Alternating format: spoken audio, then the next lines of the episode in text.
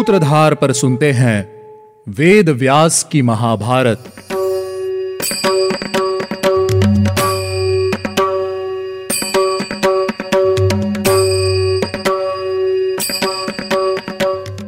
Hello listeners स्वागत है आपका वेद व्यास की महाभारत के सीज़न फाइव में।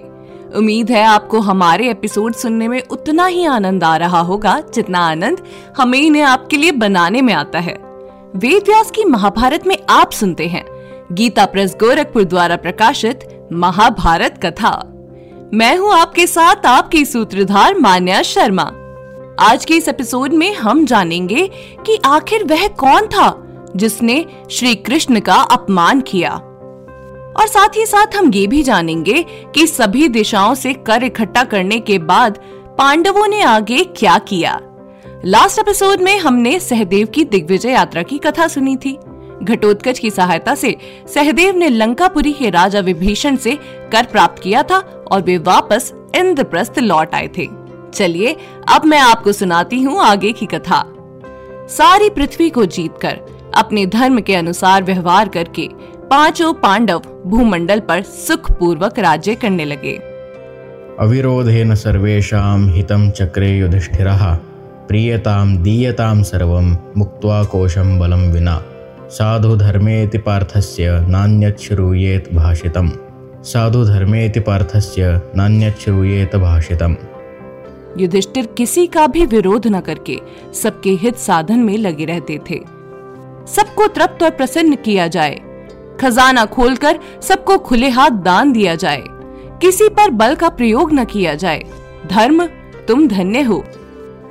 इन सभी बातों से अलग युधिष्ठिर के मुख से और कुछ नहीं सुनाई पड़ता था। उस समय में कोई भी ऐसा व्यक्ति नहीं था जो राजा युधिष्ठिर से द्वेष रखता था। इसीलिए वे अजात शत्रु के नाम से प्रसिद्ध हुए। पांडवों का धन तो पहले से ही भरा पूरा था। भगवान श्री कृष्ण ने उन्हें अक्षय धन की भेंट देकर उसे और भी पूर्ण कर दिया था। श्री कृष्ण के आगमन से पूरी इंद्रप्रस्थ में हर्षोल्लास छा गया था।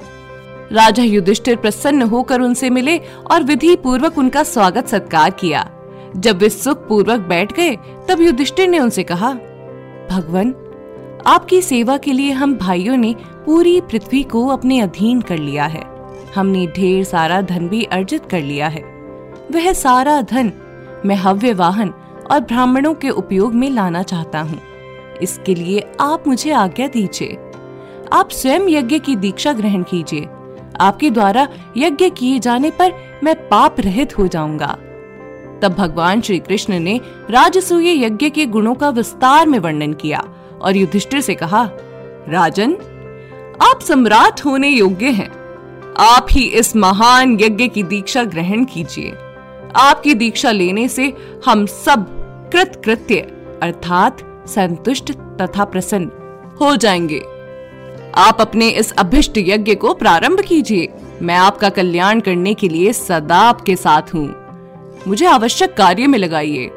मैं आपकी सब आज्ञा का पालन करूँगा।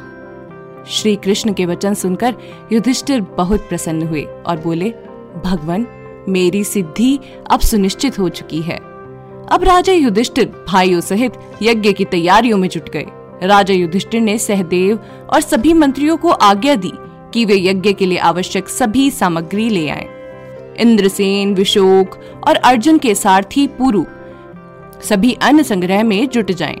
तभी भगवान वेद व्यास जी बहुत से ऋत्विजों को साथ ले आए वे यज्ञ में ब्रह्मा का कार्य संभाल रहे थे और सभी ब्राह्मणों को उनका उनका कार्य सौंप रहे थे, जिसके बाद उन्होंने उहन, अर्थात राजसूयेन यक्ष्ये स्वराज्यमवाप्नवानि।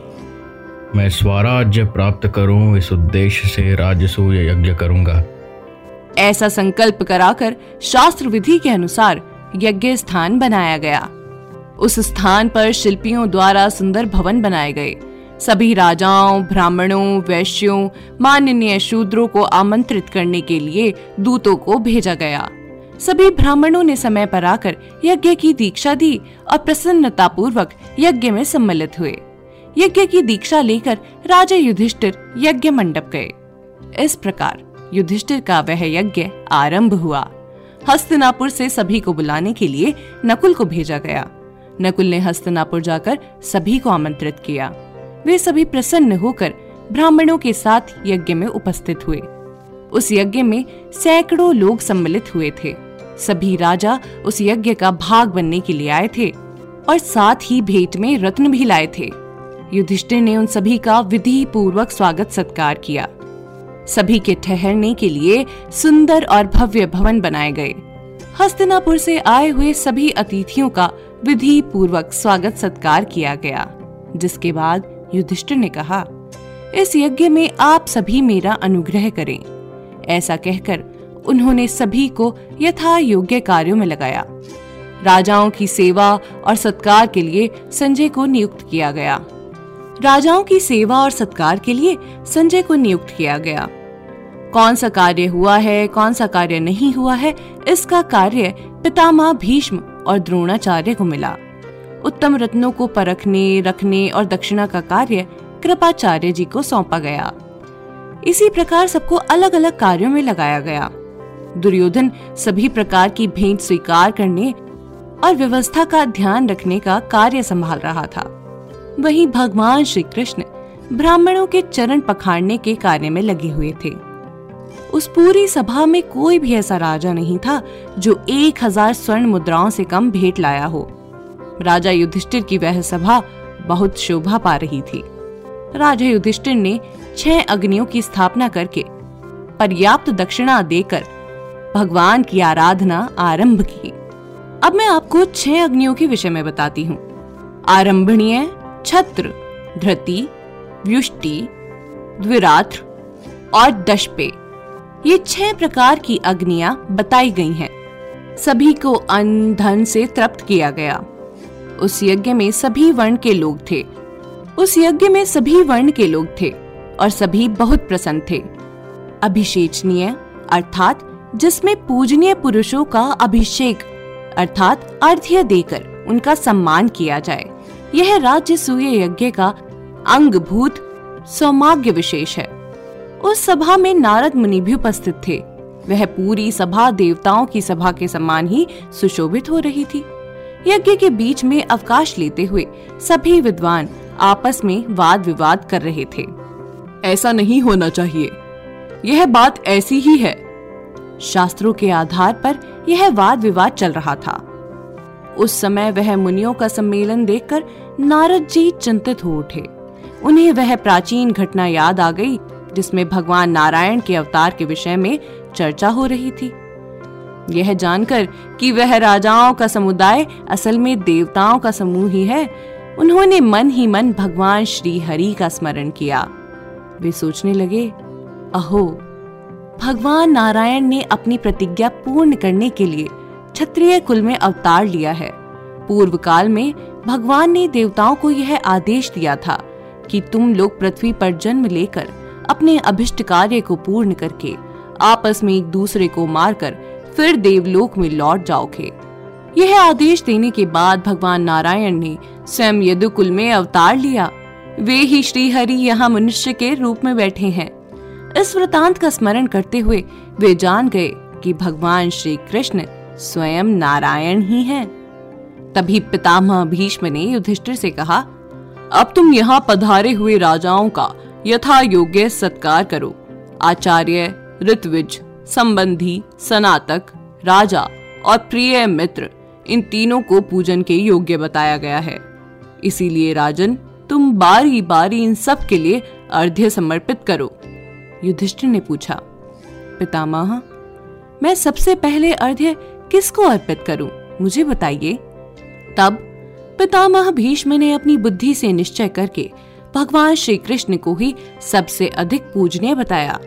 भीष्म जी ने कहा, ये भगवान श्री कृष्ण इन सब राजाओं के बीच में अपने तेज, बल और पराक्रम से सर्वप्रथम पूजने योग्य हैं।